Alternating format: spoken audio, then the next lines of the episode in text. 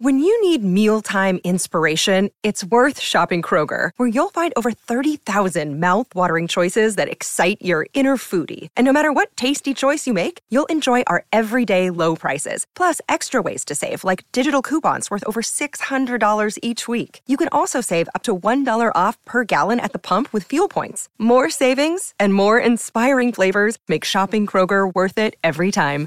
Kroger, fresh for everyone. Fuel restrictions apply. And what is up? Welcome in GC Live. Wes Mitchell here, Chris Clark. As always, presented by our good buddy Clint Hammond of the Mortgage Network, clinthammond.com. 803 771 6933 is the number if you're in the market for a new home. Give Clint a shout. Uh, plenty to talk about, plenty to get to. Uh, missed you guys and girls. It's been a while since I've been on. Um, too long. So uh, we've got we, we don't even actually have time to catch up on all that I have missed. So we're going to dive right in to the newest news, Chris. Of course, um, anticipated, but now official, I guess would be the best way to say it. Um, Dow Loggains, now South Carolina's offensive coordinator and quarterbacks coach, uh, taking the place of Marcus Satterfield. And Chris, also some news uh, Pete Lembo with a raise and an extension through 2025 today. Um, I don't want to gloss over that with all the talk because of OC, because that is, in my opinion, possibly just as important. So we will get to that. But first of all, there's been some time now to sort of dive in, to sort of get a feel for what South Carolina might be getting with this hire.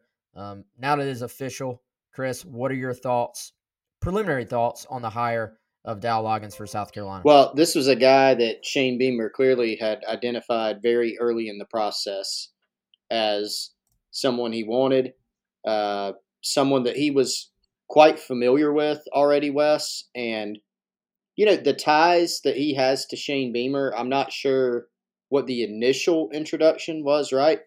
But I do know something that we have reported is that Dow Loggains actually visited Columbia last season, last year um, and I don't know if that was, you know, d- during a, a bye week or I don't I don't know when that was.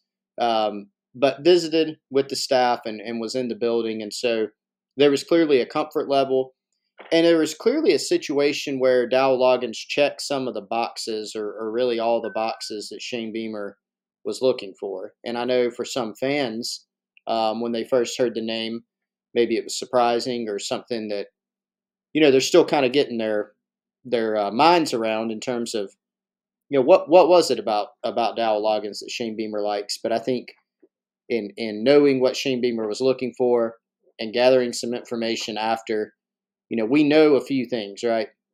Shane Beamer was not married to, nor did he really care about just getting a big name. Hey, this guy coached at Alabama. This guy coached at Oregon, whatever. Um, he wasn't hung up on that whatsoever.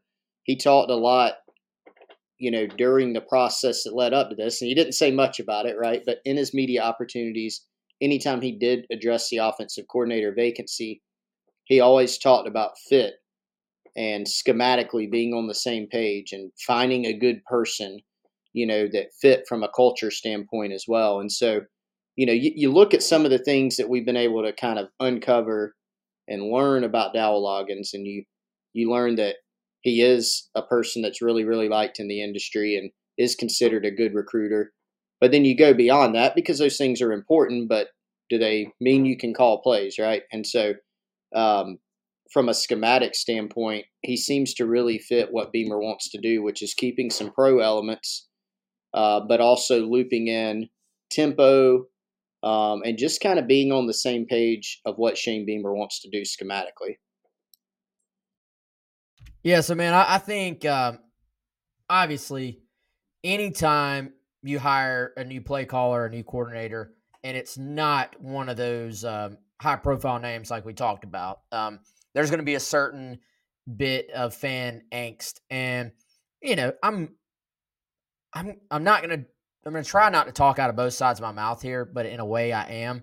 Uh, but hopefully we can kind of have a non Twitter discussion, if that makes sense, like a um, let, let's dive into it discussion. I certainly understand some keyword some of the reaction to this. Um, much like we said throughout the Marcus Satterfield era at South Carolina, I understood a ton of the angst surrounding the offensive output at South Carolina. Now, when it falls over into the category of people tweeting at a coach's wife when she posts a picture of their family saying to fire her husband, uh, you know, that's when I'm out on that type of stuff, you know? So I, especially after watching South Carolina's offenses for a large part of the last X number of years, I don't know exactly how, I haven't counted it up, but let's just be honest. There's been a lot of bad offense just in general, you know, really since Spurrier left, basically. Um, and even the, I guess, the final year of Spurrier, it was uh, it was very, very hit or miss on offense as well. The second to last year of Spurrier, they were really good on offense. There were some positive moments along the way. Positive finish to this season, obviously, offensively. There was a Bryan McClendon season where you look at the numbers and maybe was the best stretch that they've had. But the point I'm trying to get to, I understand Gamecock fans saying, guys, when can I watch my team have a proven non commodity at offensive coordinator? When can we be like one of those programs that goes out and gets the big name guy? Um, however, the other side of this is that the big name doesn't always necessarily create the best results. And yes, it is, you know, I would say fair to say, yes, there's probably a better chance, percentage wise, in a vacuum of someone that's been a great coordinator somewhere else coming in and doing it. I would agree with that. Um, however, I remember some of the same hand wringing a couple of years ago when people watched Auburn hire Mike Bobo and Derek Mason to run their offense and defense. And not that the situations are completely comparable, but Bobo was out after what, one mm-hmm. season at Auburn? And then um, didn't really work out with Derek Mason either. For South Carolina, didn't really work out with Satterfield, but has worked out great with Clayton White. So, you know, I I think with these things, it's never really completely cut and dry. I think we we should and will judge this hire based on how it plays out uh, on the field and how the results play out. And you know, I think even with the hire of Shane Beamer, this is a hire for South Carolina. A lot of national media people sort of tried to compare it to some of the bigger names and said, you know, I don't get the hire, or said, um, you know, you could have hired someone with more experience. And to, I mean, I would say to everyone's expectations so far, Shane Beamer and his program have exceeded them. So I'm much more of a wait and see. So I'm not going to sit here and do like some people and yell at fans for being upset or questioning it. Completely, you're right. The other side of it is, though, Chris, I think now you kind of just, it is official. It's happening. It's done. Now it's what happens moving forward. What does this offense look like? What does the scheme look like? What is the approach? Can he convince Spencer Rattler, Juice Wells, these guys to come back? Can he hit the portal, bring in a couple of difference makers? And then fast forward, what's it look like on game day? Um, I, I think we're at the point where you judge it on the product, you judge it on what happens at South Carolina um, versus all the hand wringing about what has happened in the past. Yeah, and I think, man, always totally fair. I think to you know, criticize things or question things, right? I mean, that's it's great to be able to do that as long as it's fair and as long as it's accurate. Like that's the biggest thing.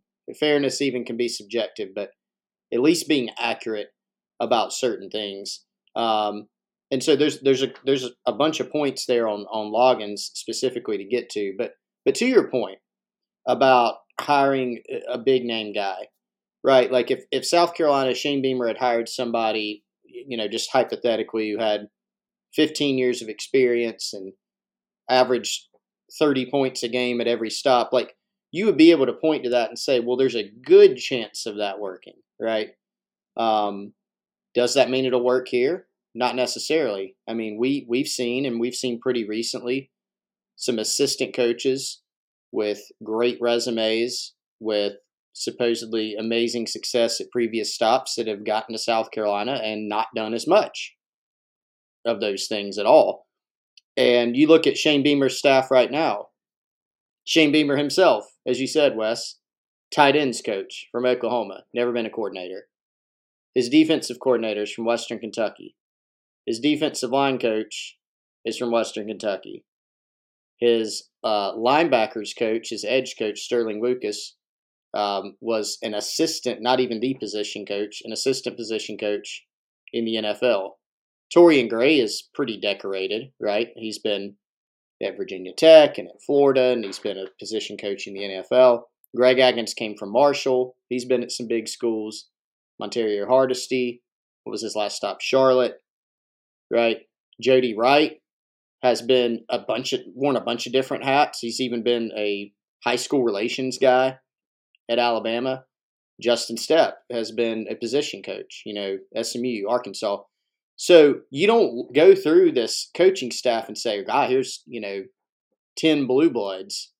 Like that's really what it has not been about that. And yet, as you pointed out, Shane Beamer has found more success than I think anybody anticipated through the first two years. Will that sustain? We, we don't know yet, but that is what they've done through the first two years, and he's done it with a cast of characters, so to speak, that has not been like this this blue blood. So I made the point about being accurate and being fair. So I think if you look at the Dowell Loggains situation and say he should have hired this guy or should have hired a guy with more experience, that I think you can make that point and be fair, and we'll all see what happens, right? We'll all be able to analyze this in real time. One thing that I do want to point out a lot of people are doing going on Wikipedia and they're pulling up these stats from his OC tenures, whether it's uh, Miami, Chicago, other other stops, and they're saying here's what his offenses were ranked. Okay, but just be aware that when he was with Adam Gase, um, which would have been a couple, few different stops. Gase, even though Loggains had the OC title, Gase was the primary play caller for almost every game in, in that tenure. Uh, we don't know the exact number, but we've talked with a bunch of people in the industry. So your argument could probably be more no college experience or limited OC experience in general rather than we have a, a seven year body of work that was terrible. That's that's not quite accurate. Just wanted to point that out. Yeah, and I, I think um, even then, if we knew exactly when he was calling plays and, and wasn't, I, I just kind of feel like calling plays in the NFL is a different animal than calling plays in, in college ball. And, you know, so I, I think and in, in, no way am I going to sit here and like just can try to convince everybody, oh, you know, this is 100% going to work. Like that's not what I'm saying whatsoever.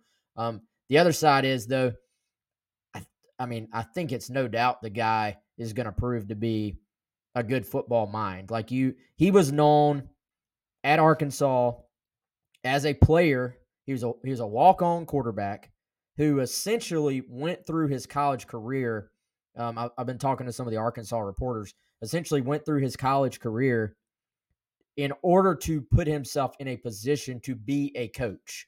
Um, you know, he was one of these guys that always knew he wanted to be a coach. Um, he was a walk on quarterback, essentially to learn the ins and outs of being an offensive coach. And, you know, I, I think, Chris, you look and to me, you can look at the results in the NFL and and I get it. You you know, it happened. You're, we're not going to pretend it didn't. However, I would also say that um, you don't get hired at the ages he was at in the NFL to coach quarterbacks, to have the OC title, even if you aren't a pretty freaking sharp dude. Like I, I've got a feeling after the first press conference, he will win over at least a segment of the fan base. Even then, though, the hire is going to be determined by how well he can scheme this thing up and dial it up on game days. And, you know, so even may, maybe some people listen to the press conference and are like, oh man, this guy is super sharp. And it kind of goes back the other way where, you know, they're bought in. But to that, I would also say, look, the, the reality and the fair thing is let's see what happens on Saturdays next fall, and then let's judge it from there. I have no doubt he's going to be a good recruiter. Like, I'm really not even, again, we talked about on 1075, Chris. That's not the first thing you even look at for your OC anyway. But the Arkansas guys say, you know, he stepped right in and was fantastic on the recruiting trail. So that part is going to be an added bonus, I think. I don't even think it's a question. But um, I, I think for South Carolina and for fans, we're really we're going to learn bits and pieces here and there. But I can tell y'all times when the narrative going into a season was that hey, this guy's fantastic. Sounds great behind the scenes, you know. The the guys are buying in and then the season gets here and it doesn't play out like that on the field as well. So we're gonna we're gonna all find out in the fall. Yeah, we are, and you know we're gonna have some samplings in there, right? Because we're gonna hear some things. Uh, we're gonna have the opportunity to see some spring ball, hear how spring ball went, see the spring game, and and definitely overanalyze the heck out of the spring game and the the fourth quarter of the spring game when it's all third teamers, fourth teamers, and walk ons. But ultimately, that's what it is, right? And um, you know, there are a lot of key questions for this offense that go west even beyond who was calling plays. But but I think look, people just want to maximize this offense and, and what it can do. And so we saw that at the end of the year. You walked away I mean, you could not if you walked away from the Tennessee game with a negative thought about if, if you're going, man, on that second down, they really should have like check yourself on that. There there's not much of anything you could have done better there you completely maxed out your team. Clemson, you won that football game. Uh, you made a bunch of mistakes and s- still scored 31 points. Given some of the struggles of the past couple years, great result, right?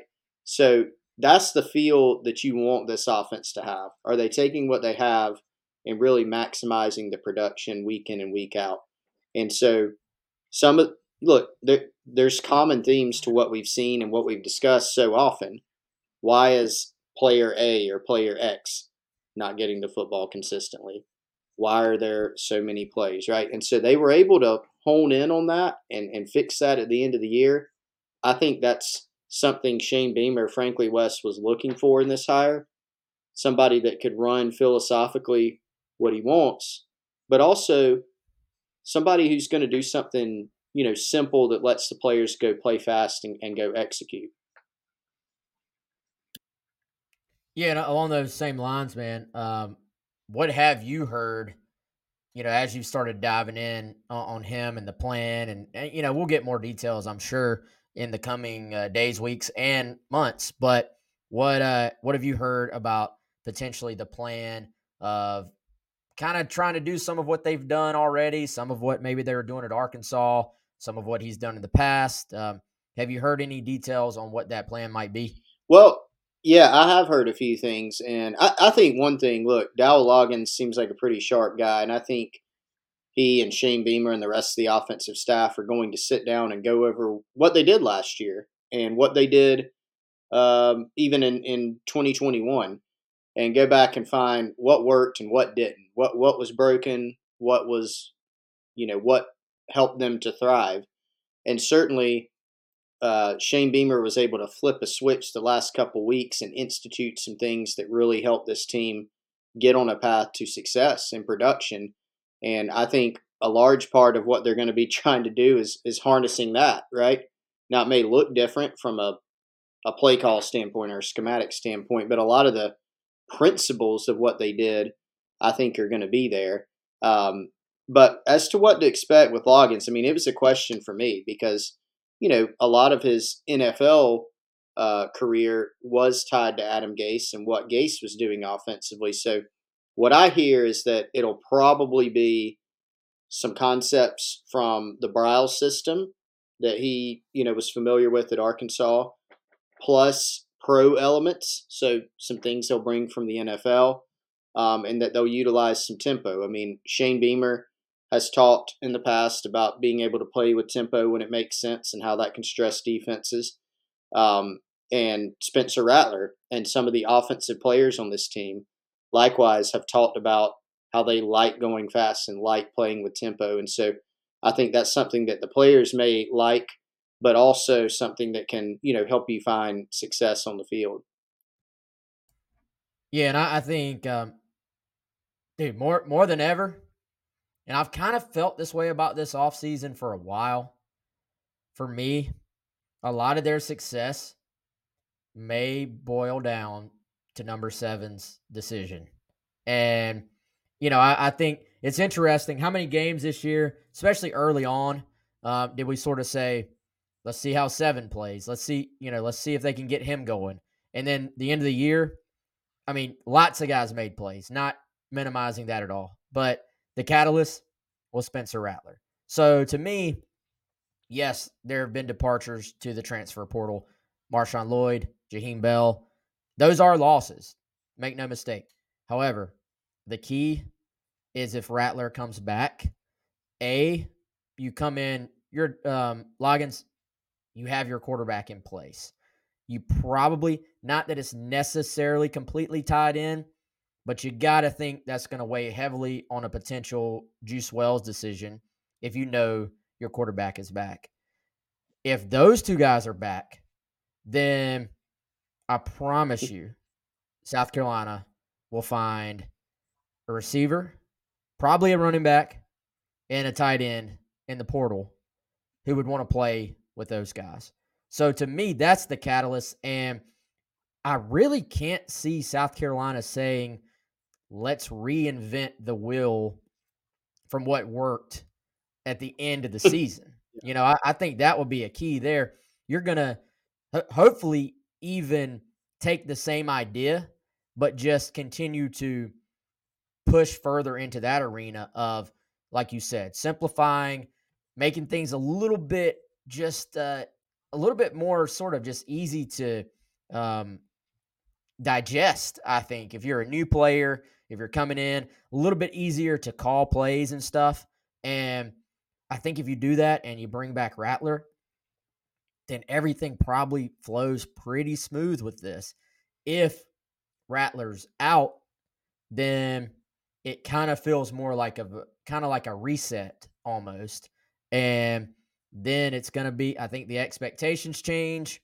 That obviously will affect other things. Then, you know, you maybe have to look at who are you bringing in at quarterback in that class and completely changes the perception going into next season. So, as weird as it is to say with a new OC, to me, my expectations for next season's offense actually kind of focus more again on the quarterback. Yeah, I mean it's it's huge. You know, that's why we always talk about it being the most important position on the field. You, you got to have the trigger man, and certainly Spencer Rattler played his best ball at the end of the year for South Carolina. And now, what was one of the key changes there? Really, the most significant change from what we saw most of the season, first 10 games, good pockets in there, right? But never found that offensive explosion and that consistency that we saw in terms of being able to move the football against Tennessee and against Clemson, where they had another very good outing.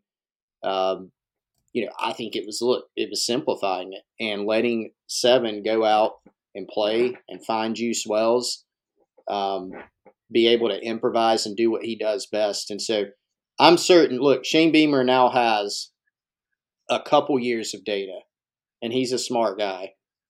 He's going to be able to know, you know, when they're sitting around in staff meetings, the offensive staff meeting, and they're kind of crafting the game plan for next year yes, Spencer Rattler is going to be a huge part of that, and he makes this team so much better from the jump. But I think Shane Beamer is going to have that two years of data to say there were times when we carried way too much into a game, times where we tried to do too much. He simplified things, made sure it was simplified for the last two games. Boom, they had the two biggest wins in recent memory for this program. And I don't think he's going to forget that notion, you know, going into this offseason. Yeah, man. So, um, couple questions here in the chat I want to hit. Then I, like I said, I want to talk about Pete Lembo and that extension there as well. And we'll have all off season to talk about the roster. And, you know, of course, there are going to be transfer portal um, guys, I'm sure, going into the portal, guys coming to South Carolina from the portal. And uh, we'll have all off season to hit on that. But real quick, you know, somebody asked, uh, won't South Carolina replace the entire O line? Um, yes and no. I mean, I, it's kind of interesting because Carolina did bring back pretty much everybody on the offensive line this past season. And Chris, you kind of looked at it and you said, well, they, they need to take advantage of that now because a lot of those guys will be gone. As the year progressed, though, we saw some of the guys who were sort of behind the older players start to assert themselves. You know, so a lot of those guys have eligibility left. I mean, you look, yes, they lose an Eric Douglas at center, who, you know, I, I thought had a solid season, very sharp guy as far as getting everybody around him set. That will be someone they have to replace. But you look at some of the other spots, um, Tyshawn Wannamaker will finally be able to sort of slide in. You would think you would project for him to be a starter at tackle. Uh, Trey Jones got in there and played quite a bit this past season, um, off and on until he got hurt again. Uh, Ja'Kai Moore really turned into a starter towards the end of the year. He was a backup to start the year. Vershon Lee is back. Jalen Nichols will have an opportunity to come back if he wants. He's got eligibility left. So, you know, my answer to that would be yes and no. Like, yes, they do lose a lot from the O line, a lot of experience, but they also bring back guys that over the last couple of years have, have been able to gain their own experience. So I, I don't really look at that position as being this huge rebuild because of, of those guys getting a lot of experience. Somebody also mentioned Arkansas tight end Trey Knox. Um, you know, we, we've already got some stuff on the message board and on the front page on GC about some transfer portals to watch, transfer portal guys to watch. Uh, but Knox, I mean, it, it, almost just makes sense, right, Chris? Like we, I mean, we've heard some rumblings as well. We're not just putting the tea leaves together. Like it's reading the tea leaves. Like it's, I think there's something there, but usually the portal comes with connections, and now you have Knox being someone who was recruited by Justin Stepp to Arkansas and was coached by Loggains uh, with the Razorbacks, his position coach as well. Yeah, big big kid, uh, big six four, six five receiver out of high school from Tennessee. One of those guys that that Stepp convinced to come to Arkansas and play. Uh, Rocket Sanders was another who ended up getting moved to running back, and obviously is a really really good player for the Razorbacks, as Gamecock fans know. But Trey Knox ends up, you know, before this season, they put a bunch of weight on him, move him to tight end um, still has a receiver skill set. And so we know that South Carolina's tight end room has cleared out in some ways, right? Uh, you're going to be without Trey Kenyon. You're going to be without Austin Stogner, Jaheim Bell. Nate Adkins will be finishing up uh, playing in his final football game at South Carolina in the Gator Bowl. So it was pretty wide open. And there are a couple of high school commitments in Connor Cox and Cam Sandlin. Um, still chasing Reid Mikeska, a Miami commitment from the high school ranks. But in addition to that, you know, you're looking around at the transfer portal, Wes, and need a guy or maybe even guys, certainly a guy who can come in and give you an immediate presence at the tight end position. So Knox is an interesting one. Not really an inline guy like a Stogner or an Adkins as much. Adkins obviously moved around a bunch of different places, but definitely a pass catching threat at tight end, and you noted the obvious connections there with a couple of current Gamecock staffers. Yeah, and uh, to add to that, Chris, I uh, I got a little bit more insight. I'm I'm working this together for something I'm going to post for our subscribers, but the short version is that it was a little bit of a coincidence the timing of Knox hitting the portal. However, um, I think those connections definitely could potentially hold up here because a South Carolina has a great story at tight end now, as you just detailed, and B there's there are the two connections there, but he really wasn't, from what I've heard out of Arkansas, was not that happy with how he was being used, and that's not a playing time thing. He was on the field, but they actually were trying to line him up in line um, when really he's more of a flex guy. He's more of that guy you put out in the slot. Um, and I, I, even went and looked at some of his PFF numbers, and it's kind of split between the two. Whereas, you know, I, I would think, you know, coaches line up their flex guys and their speed guys in line from time to time, but the split just wasn't uh, the percentage between the two that you would think. I'm not looking at it right in front of me right now, but I was kind of surprised. A former wide receiver who's not a massive bodied guy um, that you you wouldn't really want him in the box that much. So I think for South Carolina, the key will be to say, hey, there's a definite need for someone like that. You just lost Jaheim Bell.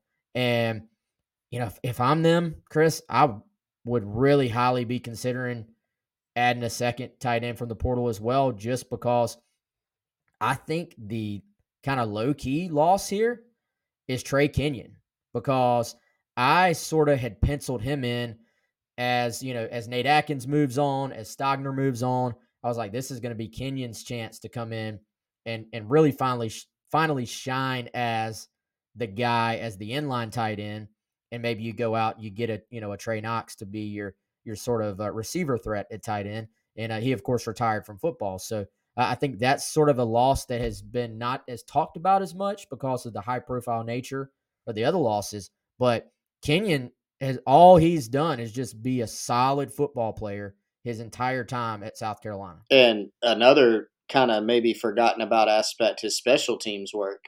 You know, he was a key contributor. Yes. Uh, for them on special teams, going out there and you know trying to block punts or you know, on the coverage teams. I mean, he did a really, really good job for Pete Lembo in that regard. So, yeah, that that was the one that really, you know, I think was kind of a shocker to some people, especially because of the timing and it came on the heels of something. It wasn't a transfer portal situation; it was just a, a walk away situation. And um, I thought Kenyon was a great example of a guy that had kind of been given up on. We, we saw him, Wes. I still remember. We still talk about it. Seeing him at a summer camp out of high school. He came out of North Carolina, catching passes, really athletic guy.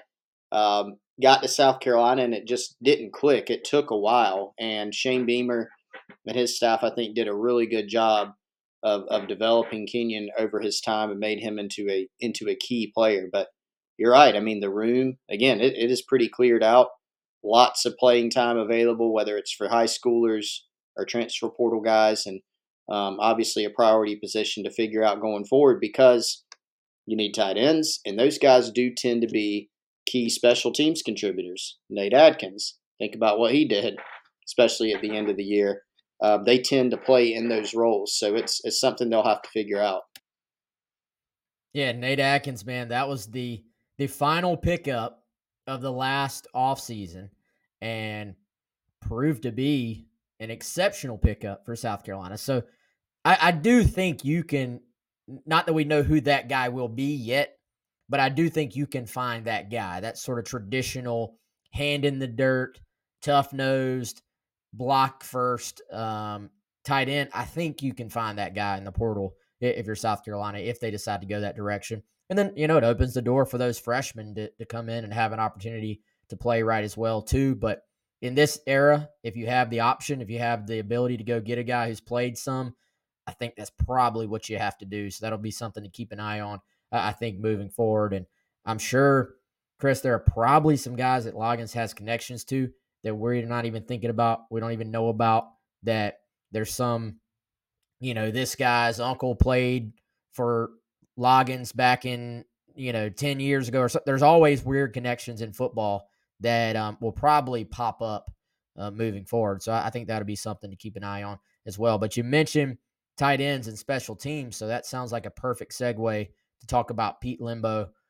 I don't have a list of all the special teams coordinators in the country, but if there's one that has been better than Pete Lembo, um, hats off to him because uh, I can't imagine. Maybe there's somebody who's equal. Can't imagine anybody being better. And what what a smart just I guess it's probably an obvious move, but I've seen in the past, I've seen the University of South Carolina days past not making the obvious move. So this was a great move to go ahead, lock Lembo in a raise, an extension through the year 2025. And uh, man, talk about a guy that's earned it. Yeah, and you know Pete Lembo every year. I would imagine every year Wes is going to come up for some smaller school head coaching jobs, kind of along the lines of what he has done in his career. Elon, Ball State. Uh, I think we'll see some of those type programs continue to have him on their short list, on their hot boards. Um, Ivy schools, you know, kind of kind of some niche schools, Northeast schools where he has a big background. I think we'll see that. And so for South Carolina, this is kind of a maybe a preemptive strike. Um, ultimately, if he gets a really good head coaching job, would he maybe leave one day? Maybe so. I mean, it's a head coaching job. This is a guy who has a head. He's been a head coach and has that type mentality, but he's also happy at South Carolina. And for South Carolina, for Shane Beamer, for the administration, this is a way to reward what he's done. And you're right, Wes. He has been outstanding his two seasons at South Carolina, no doubt about it, with what he's done uh, the consistency of his groups, how many plays they've made, the player development. He's been outstanding there. Uh, but this is also a way to show that he's valued. You know, you're not going to jump to any head coaching job because you're underpaid. Is, that is certainly not the case now. Pete Lembo getting what was it? I think was seven twenty five k a year is now his new salary. I'm pretty sure that's it I think it's 70, 725 annually. So a really nice payday for Pete Lembo and well deserved. Yeah, and I, I think um, here I was trying to verify that for you real quick. I think that's right. Pretty good. Uh, yeah, 725. That is a bump up from 465 a year. So a, a pretty sizable increase there. And I'll say this, man. We've talked about this before. It's not necessarily breaking news, but Pete Lembo has his, how would you say? He has his uh, handprint on this entire program. I think it's safe to say. So, yes, he is and a special teams coach, but he's also the assistant head coach or the associate head coach, and is a guy who um, sort of just has a way of making everybody around him better. Like I think he we hear about team first players. I feel like it's not a stretch to say Lembo is a team first coach that just always seems to put the program first. And I want to talk about that a little bit more. But first, uh, I want to tell you all about our friends at Liberty Tax, uh, 803 462 5576. It is December 13th, which means tax time is right around the corner. Tax season is right around the corner. And obviously, some of the money moves you make right now are going to affect your taxes in the new year. So uh, if you want to see what what moves you maybe need to make to best prepare you for your taxes um, when you're doing them in 2023 for the 2022 tax year, uh, give our friends at Liberty Tax a call 803 462 5576. Uh, they will help you out. Three great locations right here in the Columbia area Irmo, Lexington, and then, of course, uh, regular old Columbia. Again, 803 462 5576. But, Chris, I've always been somewhat um, just intrigued by the fact that Pete Lembo's special teams kind of take on a life of their own. And you've noticed the buy in from his players, from this program in that. And it's a combination of things, I think. One, you got to have a head coach who's completely bought in as well. It's not just lip service. Like they they give time and practice. You have limited time. They give time to special teams more so than I would say just about every other program, I think, from what I've heard. But also, man, the fact that Lembo's terminology, his techniques, and his drills are all designed for there also to be carryover into the other aspects of your football program. What that means is if I'm a wide receiver and I'm playing on kickoff return, the terminology, the techniques that I use on special teams are going to match with what I'm being taught and what the terminology is on offense as well. And that is by design. And so you can see that throughout the entire program. And I, I think in a day or in a game, I should say, where everybody seems to have a different name for the same concept. Like, how many different coaches, Chris, have you been around being someone who isn't in a football program but is around football all the time? How many different times have you had a guy call something something? You'd be like, what? What does that mean? And then you look at it and you're like, oh, that's this. But this coach calls it something completely different. Like there's so much jargon, terminology. It's like a completely different language. Well, Lembo is just so detail oriented about this stuff. And I think it carries over to what South Carolina does, special teams wise, but really throughout the entire program. Yeah, I mean the pr- the proof's in the pudding. It, it doesn't happen by accident. It, it is because of the team wide devotion to it. And I think you made a great point that it is it's kind of like just ingrained in the fabric of the program. Special teams. It's not, you know, you can call it like a third phase of the game, but really with the way that Pete Lembo and Shane Beamer and really all the coaches, I mean, the, the other coaches deserve credit for this too. The way that they have everything carry over and the buy-in from not only the players but the coaches uh, in in making it important, spending time to, with it, um, making everything the same, having everything kind of integrate and work together. Um, I think that's the reason for it. And, and Pete Lembo and his guys do a really good job, obviously, of teaching it. Shane Beamer and position coaches let their best players play special teams. Um, another thing that's not an accident if you play your best players on special teams, you're probably going to be better on special teams than, than average. So, a lot of different pieces working there. And I think you can see why Shane Beamer, you know, wanting to bring on someone like Pete Lembo of his caliber as a difference maker you know, he said before, hey, I would just do it myself unless I could hire somebody really good. And that somebody was Pete that he wanted. Um, you can see why he wanted to do that, and it certainly paid off. No doubt. So yeah, congrats, congrats to Pete Lembo as well. That's a uh, reward for a job well done. Um, excellent raise there, and you can tell South Carolina not messing around um, with that. And his name was out there uh, with some other jobs, so very smart for South Carolina to do what they could to lock him up. And so, Chris, let's talk before we get out of here a little bit of recruiting, man. National Signing Day, one week from tomorrow, which is incredibly hard to believe, but uh, it, it's here. It's almost here. And uh, one final recruiting weekend ahead. We'll be able to talk about that, uh, kind of closing in on it throughout the week. But I got to say, man, LaNorris Sellers, watching him on Monday at Shrine Bowl practice.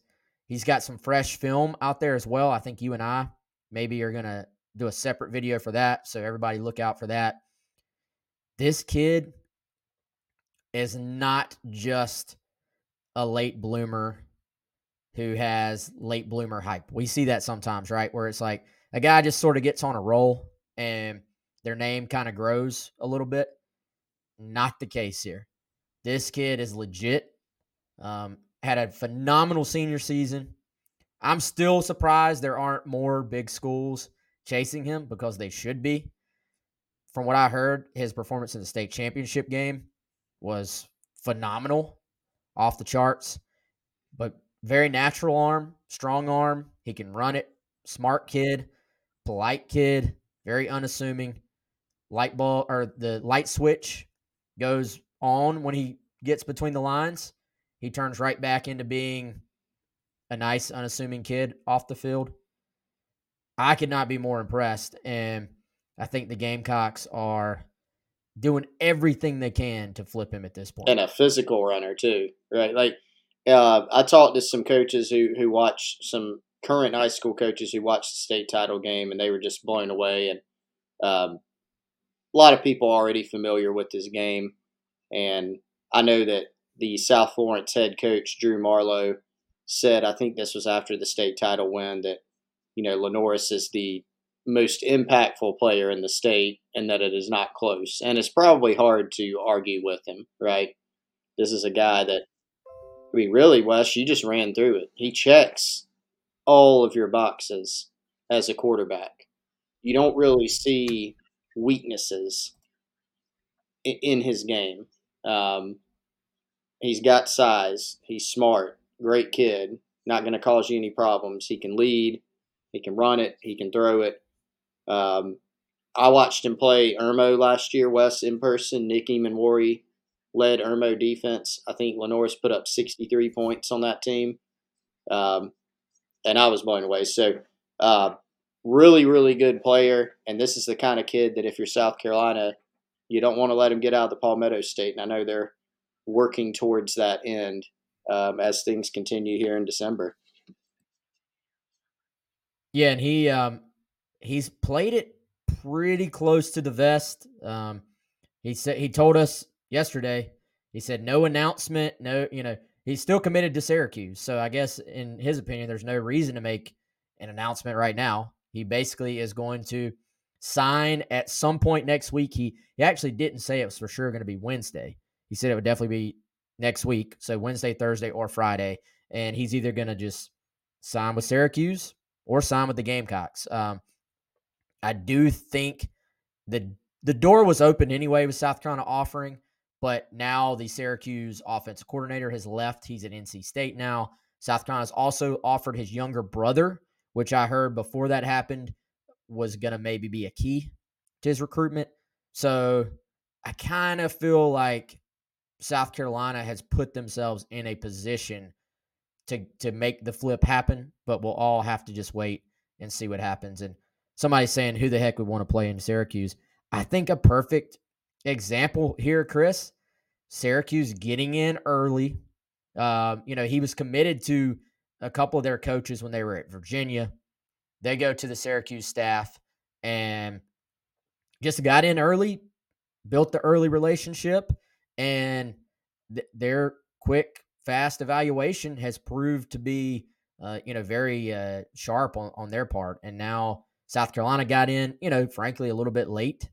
Some other schools, frankly, have just completely missed the boat on him. Like they, they this is a four star prospect. Um, like I don't, I don't care if he's still a three star at some places. This is a four star kid, uh, maybe a high four star kid as far as potential goes. So it's going to be just give credit to Syracuse for building those relationships and getting in on them early. I, I think that's the answer right there. Is uh, they got in first. Yeah, they did, and I think that's making this a tough decision. You know, some people are probably looking at it going, he's from South Carolina. South Carolina's offered, just go to South Carolina. But for somebody like LaNorris, who, um, you know, comes from a good family, has a really good head on his shoulders, it's not that simple because of the relationships. And we talk so often about recruiting and relationships being important.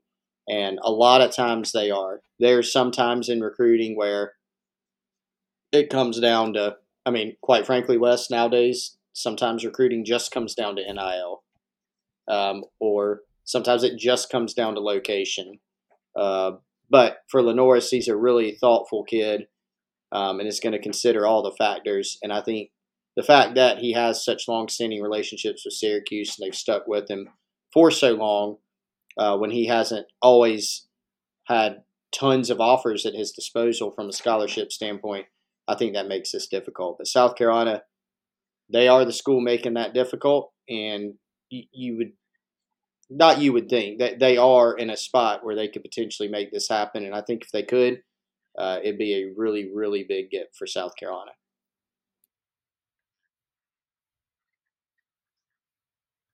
Yeah, man, I, I think um, I think they're in a pretty good spot. We'll certainly be tracking that for our Gamecock Central subscribers uh, throughout the next uh, week and a day. Um, final thoughts here, man. I guess we got, uh, oh, we still got a bunch of people on here, Chris, but uh, we're going to start to close it out. We'll be able to do a couple of these. Hopefully, I'm still coming in clear. It was sort of um, having a couple little connection issues there, but Chris, uh, I know they can read about it on Gamecock Central, so we want to encourage everybody to head on over there we got some deals going on as always. Uh, shout out, by the way, there was a somebody in the chat earlier who said they were going to subscribe today. We got a special ten dollar deal. Um, ten dollars if you if you sign up now, you'll get from now until the beginning of next season for ten bucks. So that's the current deal going on. But do you want to give, I guess, a couple of little thoughts? Hopefully, everybody can go read the rest on the Marshawn Lloyd departure. Um, that, of course, becoming official on Monday. Yeah, I think, you know, especially nowadays, Wes, with the transfer portal looming out there, I think there may be even a temptation to look at the Marshawn situation and go, "Well, that's weird," which it kind of is, and and say, "Well, there it must have been something. It had to have been." You know, a massive NIL deal somewhere, or it had to have been some huge blow up, or, or something went terribly wrong. I really don't think so. You know, from what I've gathered, obviously Marshawn had a very interesting season last year. Remember, first three games, a lot of folks looking around, and I'm sure that includes Marshawn and his camp, or I know it does, going, man, he's really not getting the football. Four or five game stretch in between what Charlotte and Texas A&M, things turn around. He's featured. Then Missouri, terrible offensive game for South Carolina. Marshawn gets hurt, limits him in that game, and keeps him out for a couple other games before he's able to return and play 30 something snaps, albeit on a limited capacity against Clemson. And so it was just an interesting year. Um, and I think that kind of set the table, so to speak, for, you know, Marshawn and those close to him huddling up, talking with Shane Beamer and the rest of the staff. And eventually what they landed on, Wes, was that, you know, uh, trying to look around and, and take an opportunity elsewhere uh, where they they felt better about the situation in terms of being able to be featured. And um, we can all argue about that. we can say, oh well, you know, he was going to be the starter and he would have been featured next year, and certainly that was South Carolina's pitch. Uh, you can look at the fact that he was injured last year, that they did figure it out after those first few games, and there are counters to that, and so that's really what what I kind of gathered on the situation, Wes. And Chris, I will say this: um, we are always tracking little rumors and stuff we hear about. Hey, this guy might be leaving. This guy might be leaving. Sometimes, and we'll get flack on the message board. Sometimes, why didn't you mention this? Um, well, partially because rumors are rumors, and also partially because guys change their minds all the time. Um, in this case, um, there were some strong signs not that not just that this could happen, but that this was going to happen if not for uh, another change in mind, basically. And you know, you had had an article on Monday morning, basically mentioning that this was out there that he could potentially leave. Uh, but my point being, with both Marshawn and Jaheim Bell, I remember Chris us tracking down rumors last offseason that they could potentially leave the program, that they could potentially exit. Now, y'all, I'll tell you, it's not that uncommon, especially with a younger player. If it's a freshman, we hear rumors about, oh, this guy's going to leave um, all the time that never end up happening. And this has been as, since as long as I've been covering college football throughout multiple coaching staffs. It's just part of it. Guys get to college and it's it's hard. It's not easy. They're not playing. They're redshirting in a lot of cases. They think about leaving. Well, usually though, if if it doesn't go perfectly, if if there's still some like issues in that player's mind, to me, it is that it kind of comes full circle sometimes. Some guys just never even consider leaving. But in the case of Marshawn and Jaheim Bell, Chris, I think the framework, or at least the thought, sort of that seed, if you will, for a possible exit has been mm-hmm. there mm-hmm. for for months now. And it obviously disappeared prior to this past season and the focus was on this season for those guys. But somebody asked earlier, you know, was it a surprise? It is a surprise these guys left. On the surface, it is kind of weird. They are starters. They are guys who would have been a big part of the offense next year. But beneath the surface, it's not really that much of a surprise. And the other part of it is you're seeing this throughout college football. Unfortunately, right now, with the way the portal is structured and the way NIL is structured, this is the new normal and it's going on everywhere. So some of it is you can't be happy with landing Spencer Rattler, Juice Wells, Corey Rucker, then also turn around and be that ticked off when somebody on your team enters the portal as well. It's it's two sided, and I think it's important for us all to remember that. Yeah, and there's going to be different reasons. I mean, nowadays, look, NIL in the transfer portal and in high school recruiting is big now. That's the reality. That does not mean that every guy that enters the portal is doing it because of NIL, right? Wherever Marshawn Lloyd goes, he'll get an NIL deal for sure. He'll get several of them probably. Um, he had several at South Carolina, but that doesn't mean that was the reason, right? So you have to avoid the temptation of, of saying, well, this guy's just leaving because of this reason or that reason. It, it often has some type of nuance. Jaheim Bell's situation is different than Marshawn's situation, is different than Spencer Rattler's situation that caused him to leave Oklahoma and ultimately come to South Carolina. So, um, yeah, that I mean, we, we knew that there was a possibility. I think you mentioned whatever day that was, Wes. I, I forgot. I can't keep the past like eight or nine days straight. I don't even know what happened. But um, there was some lag time between Marshawn actually entering the portal and picking up some info that this was possible after his social media post, right? But again, just like kids consider transferring, sometimes they post weird things on social media. And so you got to go and, and try to run it down. But this is happening a lot of places.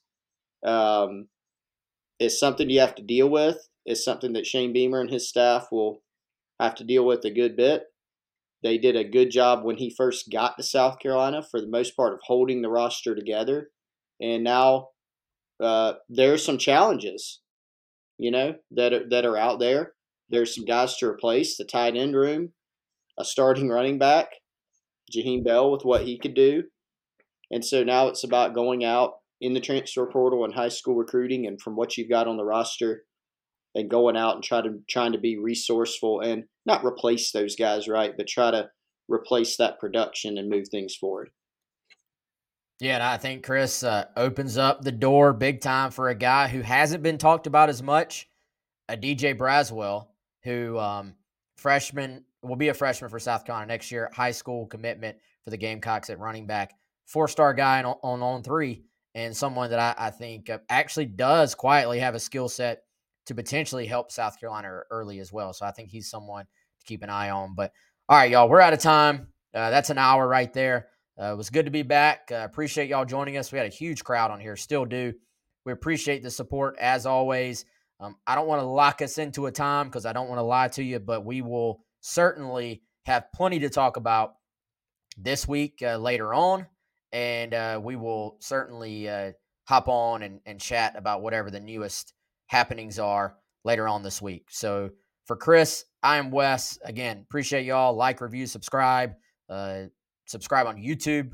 That's our the best place to watch the show, I think. Um, but yeah, see y'all soon.